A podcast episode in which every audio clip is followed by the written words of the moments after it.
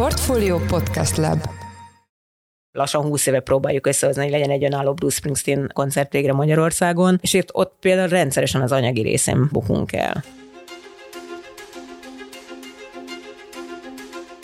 Jó napot, sziasztok! Ez itt a Portfolio szerdánként jelentkező heti podcastje január 25-én. Én Orosz Márton vagyok, a műsor házigazdája. Egy különleges vendéget köszönhetek itt a stúdióban, Márkus Évát, a Magyar Live Nation marketing és kommunikációs vezetőjét. Szia Éva, köszöntelek a stúdióban. Szerbusz, köszöntöm a hallgatókat. A koncertpiacról fogunk beszélgetni, a magyar és nemzetközi koncertpiacról, és főleg a nagy koncertek piacáról, de aztán majd ez is talán kiderül a beszélgetésből, hogy mekkora koncertekről is beszélhetünk itt a Live Nation portfóliójában. Egy picit mutas be nekünk a céget, nyilván sokan ismerik ismerik ezt a brandet, és sokan ismernek titeket, leginkább például onnan, hogy mondjuk a plakátok sarkában ott van a nevetek feltüntetve, de akkor hogy működik a Live Nation, és hogy kapcsolódik össze a magyar, nem tudom, leányvállalatnak nevezhetjük, hogy kapcsolódik össze a magyar ág a nemzetközi óriás vállalattal? Tehát a Live Nation a világ egyik legnagyobb szórakoztatóipari cége, alapvetően a legfőbb profil az ugye koncertszervezés, ez minden országban, ahol a Live Nation jelen van, az a koncertszervezésre foglalkoznak. Emellett van még több kiegészítő ág is, de ez általában csak a nagyobb piacokon, vagy pedig központilag van jelen, Nation, tehát például van egy nevezett Live Nation Global Touring, aki kifejezetten a turnék szervezésével, összerakásával, akár produkciós szinten, technikai szinten is az elindításával foglalkozik. Ők ugye központilag dolgoznak, tehát ők egy turnét raknak össze, nem pedig a külön országokra vonatkozóan végzik a tevékenységüket. Van ez mellett menedzsment is, van egy úgynevezett 360 fokos szerződés néhány művésszel, például, mint a YouTube, Madonna, Jay-Z, Nickelback, illetve például az olasz piac piacon, illetve a skandináv piacokon vannak még a helyi előadókkal ilyen 360 fokos szerződések. Ez azt jelenti, hogy mindent lefed a Live Nation, minden tevékenységet, és itt belép menedzsmentként is az egyik részleg, de ez kifejezetten ugye közvetlenül csak az adott művésszel van kapcsolatban. Ezen kívül van elég jól üzemelő merchandise, azaz ilyen ajándéktárgy részlegünk is. Ők konkrétan teljesen függetlenül is tudnak működni a, a cégtől, tehát nem kifejezetten csak a cég turnéival, vagy a, a cégnél turnézó művészek termékeit forgalmazzák.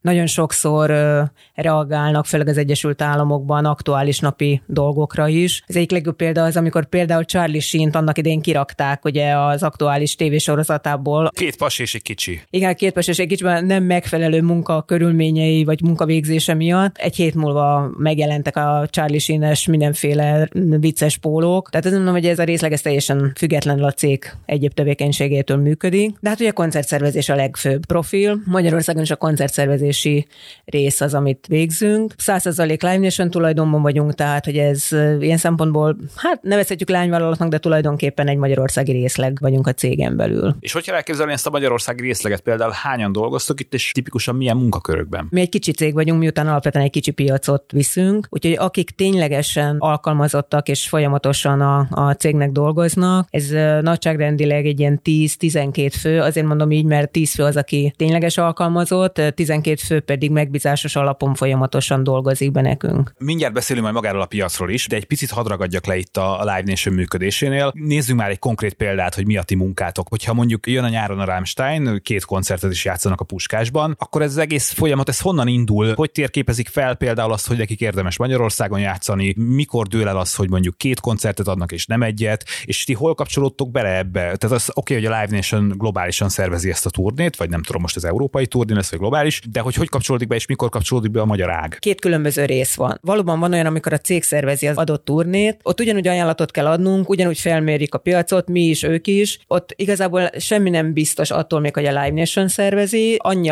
biztos, hogy ha egyáltalán lesz Magyarországon, akkor mi fogjuk szervezni. Tehát, hogy, hogy külsős másik promóternek nem adják oda. De a legtöbb buli az úgynevezett szabad ajánlattétellel megy, vagy akár még licittel is, tehát amikor így a helyi promotereket elkezdik licitáltatni egy adott bulira, hogy ki ajánl többet, vagy ki ajánl jobbat, ha nem is feltétlenül összegileg csak többen. Ebből van több. Ramstein is egy ilyen turné. Az egész úgy indul, hogy a, a zenekar megbeszéli a menedzsmentjével, illetve a, az ügynökével, mert az ügynökökön keresztül mennek ugye ezek a koncertszervezések, hogy ők szeretnének turnézni. Körülbelül mit szeretnének? Tehát, hogy arénában szeretnének, stadionban szeretnének, reptéren, úgynevezett Greenfielden szeretnének, vagy akár egy egészen pici színházi jellegű sót szeretnének összerakni, milyen feltételekkel, körülbelül milyen időszakban, milyen kapacitással, és akkor ezt az ügynök kiajánlja, és onnantól indul az, hogy mi is megnézzük, hogy arra az adott művészre körülbelül mi várható Magyarországon, milyen kapacitása, milyen jegyárakkal, az, amit megadtak esetleg alapdíjnak, hogy ami alatt nem tud a produkció megmozdulni vagy eljönni, azzal egyáltalán köszönő viszonyban van-e, és akkor utána teszünk egy ajánlatot. Általában úgy néz ki, hogy mondjuk, hogyha elhatározták, hogy mondok valamit, 30 európai koncert lesz, Sacper kb. 40-45 ajánlatig tartják bent a további körökre az ajánlatokat, a többi az megy a kukába. Nagyon sokszor sajnos mi is itt szoktuk végezni, ennek az egyik legfőbb oka a 27%-os áfa, mert hogy csak a környező országokban is a kulturális áfa jóval alacsonyabb, tehát hogy amit ajánlani tudunk, ugye a jegyárbevételekből kiindulva, az nálunk általában mindig egy picivel kisebb. Tehát ez a koncertjegyeket terhelő áfa, ami 27% Magyarországon, ez extrém magas. Ez extrém magas, mert hogy a világon szinte mindenhol, minden országban a kulturális áfa az mindig alacsonyabb az átlag normál áfánál. Nagyon sokszor volt emiatt már, hogy elbuktunk olyan koncertet, ami nagyon sokat dolgoztunk. Igazából a művész is szeretett volna jönni, de vagy olyan irgalmatlan magas jegyárakkal lehetett volna megcsinálni, amit erre a piacra nem lehetett bevállalni, vagy egyszerűen nem tudtunk volna annyit fizetni, amennyiért a produkció azt mondta, hogy, hogy neki egyáltalán megéri idejönni, és itt most ne csak feltétlenül ilyen extra profitokra gondoljunk, hanem általában a legtöbb olyan produkció, amivel dolgozunk, azok elég nagy produkciók, nagyon látványos sókkal, aminek azért elég komoly költsége van az, hogy egy adott városban az a show megvalósuljon. És ilyenkor például nektek kell mondjuk alvállalkozókat keresni, akik nem tudom én segítenek itt a hangfénytechnikában, beléptetésben, ilyesmi, vagy mondjuk ők a turnén, gondolom, hogy a felszerelés egy részét hozzák magukkal, azért különösen például, hogyha maradunk az említett például a Rammsteinnel, akik ugye egy elképesztően látványos és sok pirotechnikával felépített sót hoznak majd magukkal. Hol van az a szint, amikor nektek már be kell lépni, és mondjuk nektek kell alvállalkozót keresni, szakembereket, technikusokat különféle területekre? Hát az első pillanattól be kell lépnünk ebből a szempontból, de a turnétól függ valóban, hogy mennyire kell. Vannak azok a turnék, például a Rammstein, akik tényleg az utolsó szögig mindent magukkal hoznak, mert hogy ők minden helyszínen ugyanazt a sót akarják egyforma minőségben produkálni, és ezért mindent purcibálnak maguk arról, nem beszél, hogy mondjuk egy ilyen szintű látványos pirotechnika is onnan nem is baj, hogyha a saját cuccukkal és a saját embereikkel dolgoznak. Emellett, mit tudom én, egy Roger Waters turnénál ugyanez van, hogy, hogy az öreg az annyira abban bízik, hogy, hogy amikor mindent magával visz, mindent ők koordinálnak, ők felügyelnek, akkor az, az biztos, hogy úgy tudják megcsinálni rendben a, a sót, hogy ilyenkor viszonylag keveset. Ilyenkor is vannak persze magyar alvállalkozók, akik besegítenek, mert ezért kábelezésben, színpad alapépítésben, tehát a mindent hoznak magukkal, ez nem jelenti azt, hogy mondjuk tényleg utolsó szögig, de mondjuk a felszerelés 95-96 százaléka. Tehát az első pillanattól belépünk, aztán természetesen van olyan koncert, ahol gyakorlatilag a saját hangrendszerükön és a, a hangszereken kívül minden más nekünk kell adni, ott többet kell használnunk, és ugye van az, ahol, ahol tényleg gyakorlatilag négy-öt emberrel akár meg lehet csinálni, amit még szükséges helyileg odaadni. Nézzük már egy kicsit messzebbről a piacot. Én nagyon kíváncsi lennék arra, hogy hogy néz ki most a magyar nagy koncertpiac. Korábban volt egy olyan, talán évtizedekig, vagy az én gyerekkoromban, amelyre visszaemlékszem, volt egy olyan álláspont, hogy az igazán nagy zenekarok azok Bécsig jönnek el, és a lajtán túl már nem, mert itt nincs megfelelő tér számukra, nem elég a bevétel, amit innen tudnának egy koncertből szerezni, nem találnak megfelelő alvállalkozókat például. Vajon ez megdőlni látszik el most már, hogy van egy puskásunk, most már van két arénánk gyakorlatilag. Most ez hogy néz ki ez a, ez a terület? Vannak például olyan zenekarok, akik nem jönnek el hozzánk, mert mi nem tudom, túlságosan Kelet-Európa vagyunk? Vannak olyan előadók, akik alapvetően nem szeretnek a, az olasz-német vonaltól keletebbre bárhol, tehát ők a, igazából a csajekhez és a lengyelekhez sem mennek, akiknek azért jóval több buli számuk van még mindig, mint nekünk, de alapvetően ez meg, megszűnt. Egyrészt ennek az egyik oka, hogy most már ugye a legfőbb bevétel az a koncertezésből van a, a zenekarok részéről, tehát egyértelműen ők is próbálják azért maximalizálni a, a lehetőségeket. Másfél meg valóban kiépült az a rendszer, amiben ugyanazon a színvonalon tudnak nálunk is fellépni, mint akár Bécsben, vagy, vagy tőlünk nyugatabbra. Ez szerintem megszűnt ilyen szempontból, ez a, ez a nagy éles határvonal. Ettől függetlenül még mindig vannak zenekarok, sőt, van olyan zenekar, aki európai turnénak nevezi azt, hogy Angliában és Franciaországban lép föl összesen, tehát még mindig vannak ilyen vicces helyzetek, de ez nem, nem csak minket sújt. Nálunk még mindig, ahogy az előbb említettem, ez az anyagi jellegű probléma az, ami a legfőbb oka annak, hogy kipotyogunk turnékból, pedig nagyon-nagyon szeretnénk összehozni, de a technikai háttér, illetve a, az alvállalkozói háttér, az, ez már nem jelent problémát. Annyira nem, hogy van egy olyan technikai brigád Magyarországon, akiket már elvisznek turnékra, tehát nagy amerikai turnék európai körére elviszik őket. Kik azok, akik nem jönnek el csak azért sem? Például szerintem mondjuk Beyoncé koncertre nagyon régóta vár Magyarország, vagy Eminemet már évek óta mindenki a szigetre várja, de egyébként gondolom egy arénát is simán megtöltene. Kik azok a nagy nevek, akik nem jönnek el idáig? Beyoncé 2009-ben volt itt, bocsánat, lehet, hogy 2010 volt, de valóban azóta nem, és hát az Eminem koncertet mi is egyfajtában próbáljuk összehozni. Ott sem nagyon volt még arra példa, hogy itt a környéken lett volna fellépés, amihez lehetett volna csatlakozni. Úgyhogy persze nekünk is vannak bakancslistáink, de hát mondok ennél sokkal hétköznapibb dolgot is, úgymond hétköznapi, tehát akik járnak viszonylag a környéken, tehát például egy Bruce Springsteen lassan 20 éve próbáljuk összehozni, hogy legyen egy önálló Bruce Springsteen koncert végre Magyarországon, és itt ott például rendszeresen az anyagi részén bukunk el. Hogyha mondjuk azt mondanánk, hogy például egy Bruce Springsteen koncertre nem tudom én 50 ezer forinttól indulnának a jegyek, nem töltene meg mondjuk egy arénát szerinted? Egy arénát igen, de általában ő mondjuk a puskásban, abban a méretben koncertezik, viszont ott már necces, hogy, hogy annyira drága jegyárakkal megtöltenie. És mi a helyzet az aktuális szupersztárokkal? Például mondjuk egy Lizzo koncertet el lehetne hozni most Budapestre, ő mondjuk lenne olyan népszerűsége szerinted, amivel megtöltene egy arénát? Most már igen, most már valószínűleg, de hát ugye nagyon ritka az, hogy egy aktuális turnéba menet közben lehet csatlakozni, tehát általában a turné előtt vannak ezek a piacfelmérések és ajánlattételek. Most már szerintem igen, hát reméljük, hogy mondjuk a következő turnéba már, már be tudunk csatlakozni, illetve hát ugyan mi a Szigetele alapvetően nagyon jóban vagyunk, de hát nagyon sokszor eh, időnként egymás konkurenciái vagyunk. Például idén az Imagine Dragons volt az, amiért mind a ketten piszkosul hajtottunk, és aztán végül a Sziget kapta meg. És hogy állunk mi itt a régiós piacon? Azt már említetted, hogy nekünk a lengyelekkel és a csehekkel kell versenyeznünk alapvetően. Ugye tudjuk azt, hogy Csehország és Szlovákia nagyjából mondjuk közelít Magyarország méretéhez, de a lengyelek egy 40 milliós piac sok nagyvárossal. Hogy néz ki ez a verseny? Van olyan előadó, aki mondjuk Lengyelországból elmegy, de Magyarországra már nem jön el? Vannak, bár ők inkább a kisebb vagy középkategóriás művészek közül, akik úgy gondolják, hogy inkább megcsinálnak a lengyeleknél három nagyobb városban, mondjuk ilyen 4-5 ezer fős fellépés, mint hogy nálunk eljöjjenek egy ezer fős klubba. És vice versa, tehát van, aki meg nálunk valahogy fokkal népszerűbb lett, mint, mint a többi országban. Inkább a cseheknél szokott az lenni, hogy, hogy nagyon furcsa, hogy ahhoz képest, hogy valóban nagyon hasonló méretek vagyunk, van, ami náluk nagyon jól megy, nálunk abszolút nem akar menni, és ugyanúgy fordítva is, hogy nálunk gyakorlatilag ilyen több aréna koncertet is tudnak adni, és a csehek meg kínlódnak vele, mert nem akarnak menni a jegyek. Hát ez nagyon érdekes, én például néhány éve a The XX nevű zenekart nagyon szerettem volna elcsípni, és körbe turnéztak minket, pont azt láttam, és nem jutottam el egyszerűen sehogy nem volt jó egy időpont se, de Horvátországtól kezdve Prágán át mindenhol voltak. Vagy mondjuk ugyanezt látom egyébként a, a New Ordernél is, akik néhány éve toltak egy olyan európai turnét, hogy pont mi maradtunk ki belőle. Szerinted segítene ez azon mondjuk, hogyha amiről már beszéltünk, hogy lenne egy ilyen közepesebb méretű koncerthelyszín, ami valahol a nagy klubok és az aréna között van?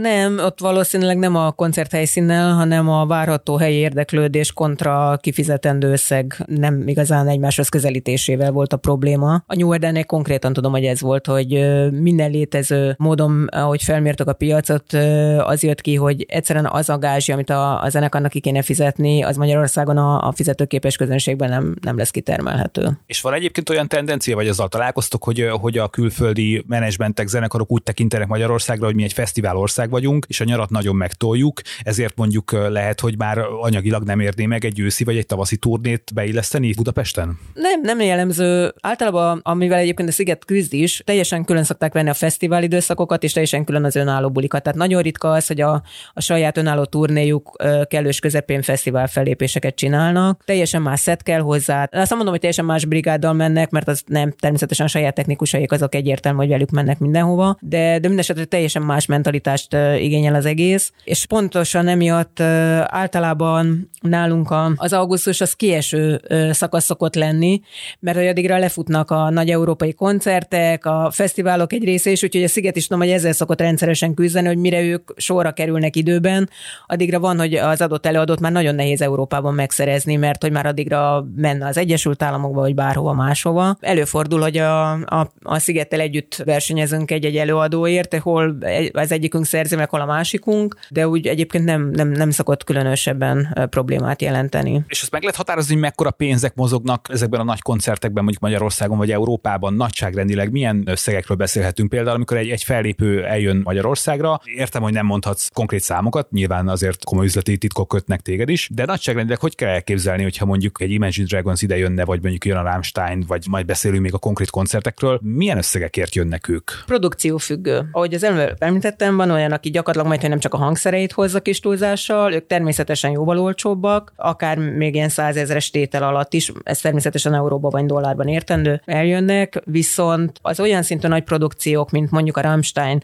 aki kompletten hozza a produkciót, ráadásul nagyon-nagyon drága produkciót, ott viszont már hétszámjegyű fellépti díjak vannak. Azt tapasztaljátok egyébként, hogy van olyan zenekar vagy fellépő, aki a, a szomszédunkban zajló háború miatt nem akar jönni Magyarországra? Van most ilyen hatás? Most jelenleg nem érezzük ezt. Tavaly, amikor elkezdődött a háború, akkor az első két-három hónapban azért volt, hogy nagyon-nagyon óvatosak voltak, főleg az amerikai fellépők. Természetesen mindenki lemondta, hogy az ukrán orosz koncertjeit, ahogy le volt kötve már előzetesen, és volt olyan, aki azt mondta, hogy ú, akkor inkább most Kelet-Európában nem jön, tehát egy kicsit lerövidíti az európai turnét, de ez úgy nagyjából nyár körül úgy, úgy vettük észre, hogy, hogy megszűnt. Mindenki figyeli a helyzetet természetesen, de, de most már nincs az indokok között az, hogy hú, ez most már itt nagyon-nagyon közel van azért az ukrán részhez. És olyan hatás érezhető, hogy a COVID miatt elmaradt koncertek azok most feltorlódnak egy kicsit, és sűrűbben jönnek hozzánk esetleg világsztárok, amiatt, mert két-három éve nem tudtak egyszerűen koncertezni? Ez tavaly volt abszolút érezhető, mert ugye a, az elmaradt koncertek, plusz akik már arra vártak, hogy induljanak el végre a turnék, és egy vadonatúj turnéval még pluszba elindultak. Idén most már egy kicsit kezd, nem azt mondom, hogy normalizálódni, de, de úgy visszatérni a, a, a rendes kerékvágásba. Több buli van, az biztos, mert hát azért mindenkinek kimaradt ez a két-három év, de nincs már az a szint összetorlódás, ami amiatt volt, hogy, hogy az elhalasztott koncertek plusz az újak is egymásba mentek. És hogy állunk a helyszínekkel? Beszéltünk már arról, hogy három igazán nagy helyszínünk van, hogyha most a Sziget nagy színpadát nem számítjuk. Puskás, a Paplászló és az MVM Dóm is felzárkózott, és azért ezek most már azt hiszem, hogy nemzetközi szinten is nagy koncerthelyszíneknek számítanak, de régiós szinten mindenképp. Mennyire lehet őket kihasználni zenei eseményekre, mennyire tudtak velük jól együttműködni, és konkrétan kérdezem, hogy három közül a legújabb az MVM Dóm,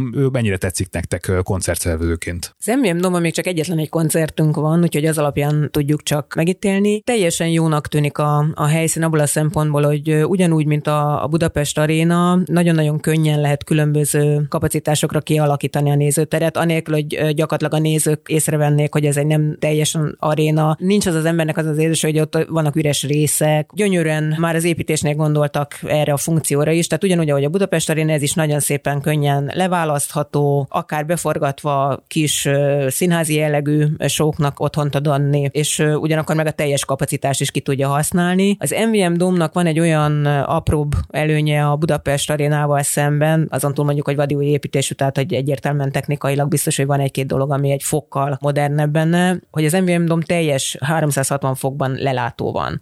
A, az arénának ugye az egyik felén ott nincs, tehát az a, az a technikai rész, a csúnya szóval a pakolós rész, ahol a kamionok és egyébek tudnak parkolni. Ez nálunk például a, a Roger Waters koncertnél volt nagyon lényeges, mert az egy ö, olyan show, ahol középen van a színpad, és ráadásul egy nagyon-nagyon monumentális, nagyon látványos showról van szó. Tehát sokkal, de sokkal jobb megszervezni ezt az MVM domba, ahol tényleg körbe tudják a, a nézők ülni, mint az arénában, ahol ö, egyszerűen az egyik fele az egy kicsit allukas, mert ott, ott nincs nézőtér. És mi a helyzet az egyel kisebb rendezvényhelyszínekről? Korábban sokan panaszkodtak arról rendezvényszerző oldalról, hogy pont az a több ezres koncerthelyszín hiányzik, ami mondjuk még az aréna alatt van, de mondjuk a nagy budapesti klubok fölött, és ezért sok zenekar pont elkerül minket, akik nem töltenének meg feltétlenül egy arénát. Van most ilyen helyszín, ahova ti visztek egyébként ilyen kaliberű zenekarokat? Még most is hiányzik. Egy-két nagyobb klub próbálkozik azzal, például a Barbanegra, hogy nekik a télen a, a zárt rész is legyen egy körülbelül ilyen 3000-3500 fős, ugye, ami annak idején a Petőfi csarnok volt helyszínként, viszont ő nekik meg annyira a közönségük nagyjából ez a rock vonalon mozog, hogy milyen típusú zenekarokat érdemes elhozni. Tehát egy tini pop produkció lehet, hogy ugyan helyszínileg rendben lenne, de hogy a közönség az nem biztos, hogy, hogy annyira ismeri, nem szereti, nem biztos, hogy elmenne oda feltétlenül rá. Igen, jó lenne, hogyha lenne továbbra is a, a körülbelül 1000-1500 fő és a 3500-4000 fő között helyszín és több helyszín, de ezért látunk most már rá példákat, hogy próbálnak ebben az irányba is nyitni a klubok, illetve helyszínek. És a zöldmezős koncertet kellene most szerveznetek, akkor bajban lennétek? Én emlékszem, hogy pont Madonna volt, ugye, aki, aki néhány éve az akkori ügetőn koncertezett, és az tényleg egy olyan extrém helyszín volt, mint te is említetted, hogy reptereken is akár szokott a Live koncerteket rendezni. Lenne most erre helyszín szerinted Budapesten? Hát a Budaörsi reptér az elmetleg alkalmas rá, hogy ilyen jellegű rendezvényt is lebonyolítson. Piszkosul megdrágítja azért a produkciós költségeket, egyértelműen, mert egy minivárost föl kell oda húzni, illetve hát a 50, 60, 70, 80 ezer embert ki kell szolgálni, tehát hogy a, a mobil WC-től kezdve a büfén át mindent kitelepíteni, tehát azért ez nagyon-nagyon költségnövelő hatású, és innentől fordulhat elő az, hogy sokkal jobban megéri a puskásba bevinni, ahol azért a legtöbb dolog beépített és ott van helyben, mint hogy egy zöld mezőre ezt mind kivinni. Akkor beszéljünk magukról a zenekarokról, meg a fellépőkről. Kik azok, akikre érdemes figyelni az idei évben? Kik jönnek hozzánk, mondjuk akár a Live Nation portfóliójából? Hogy néz ki az idei naptáratok? Már elég sűrű az idei naptárunk, főleg így az első fél év. Február 8-án lesz Michael Bublé az MVM Domban. Azon kívül meg inkább ugye nagyobb bulikat mondom, mert tényleg rengeteg kisebb koncertünk is van. Márciusban Robbie Williamsnek lesz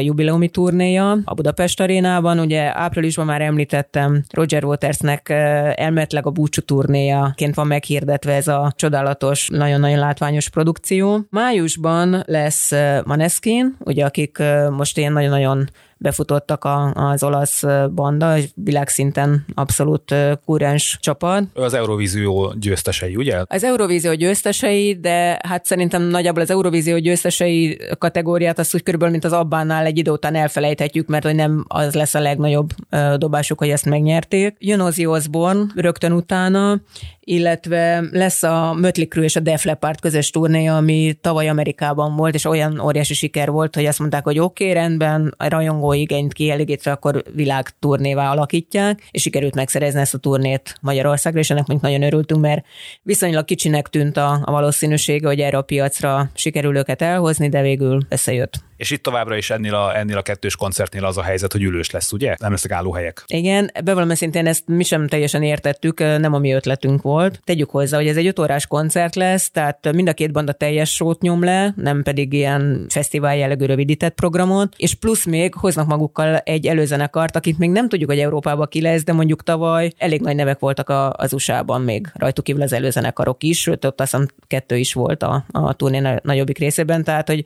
azért ez egy fizikailag is egy elég komoly buli lesz. És aztán nyártól indulnak be az igazi stadion koncertek, hogyha jól, jól sejtem. Így van. Ugye beszéltünk már többször a Rammsteinról, a két koncerttel is felépnek Budapesten, ami óriási szó, tehát az, hogy két stadionbulit csináljon bárki ebben az országban, az hihetetlen, és főleg úgy, hogy, hogy az első az tele van, és a másodiknál is 80% fölötti már a, a telítettség. Azt gondolom, hogy ők nagyon kinőtték magukat, nem? Tehát ők aztán most tényleg ilyen első számú európai koncertzenekarrá váltak az elmúlt években. Talán egy kicsit súranó pályán, leelőzve mondjuk az angol száz zenekarokat. Szerintem ez, ez érdekes, és ebből a szempontból is ez egy nagyon menő dolog, hogy két koncertet is adnak nálunk. Így van, mi is pont beszélgettünk így a bejelentés körül, hogy ahhoz képest, hogy a Rammstein, amikor elindult, majd hogy nem vicc verzióra vették, de mindig azt mondják, ú, mekkora poén, oké, de jó, szuper. Így indultak, és aztán tényleg egészen elképesztő, amit, amit elértek, meg ahova fejlődtek. Mondjuk most nem tudom, hogy ez mennyire köszönhet annak is, hogy német zenekarról van szó, de elképesztően profik, nagyon komolyan végigviszik azt, amit ők kitalálnak, nem lehet rájuk egy rossz szót sem mondani. Mennyire látjátok már az őszt, meg a, meg a következő év első felét mondjuk? Ti mennyire vagytok már betáblázva? Vannak-e olyan koncertek, amik már nálatok le vannak bukolva, de még nincsenek meghirdetve? Vannak már ilyen koncertek őszre. Igazából most kezdünk a második fél évet fixálni. Ebben van már, ami, ami lekötött, van, ami már konkrét dátum tárgyaláson van, illetve hát van még olyan, de az inkább már az utolsó negyed évre, aminél még csak most kezdettek a tárgyalások. És hát a jövő évre is a nagyobb koncertek, tehát ami már ilyen stadion méretű koncert, ott a jövő évre már ugyanúgy elindultak a tárgyalások. Akkor azt mondhatjuk, hogy jövőre hoztak a Puskásba is nagy koncertet? Hát az még az elején vagyunk a tárgyalásoknak, de igen, valószínűleg, hogy hozunk. Mennyire fognak mondjuk emelkedni a jegyárak? Ugye tudjuk azt, hogy az infláció azért az elég, elég brutális, nyilván nem hagy ez titeket sem érintetlenül. Gondolom, hogy euróban és dollárban fizetitek ki a fellépőket, azért ez itt az árfolyamoknak is komoly hatása van a piacra. Hogy néznek ki a jegyárak szerinted? Mennyire reális az, hogy jövőre mondjuk jóval drágább lesz egy, egy koncertjegy, mint mondjuk tavaly volt? A jegyeremelkedés az már az idei koncerteknél látható. A költségnövekedések miatt is egyértelműen, illetve valóban, amit mondtál hogy az árfolyam ingadozás, illetve a forint árfolyam állása sem segített a, a, a dolgon. Próbálunk mindig úgy számolni, hogy tudjunk legalább egy vagy két kategóriát biztosítani azoknak az embereknek vagy azoknak a rajongóknak, akik kevésbé tudnak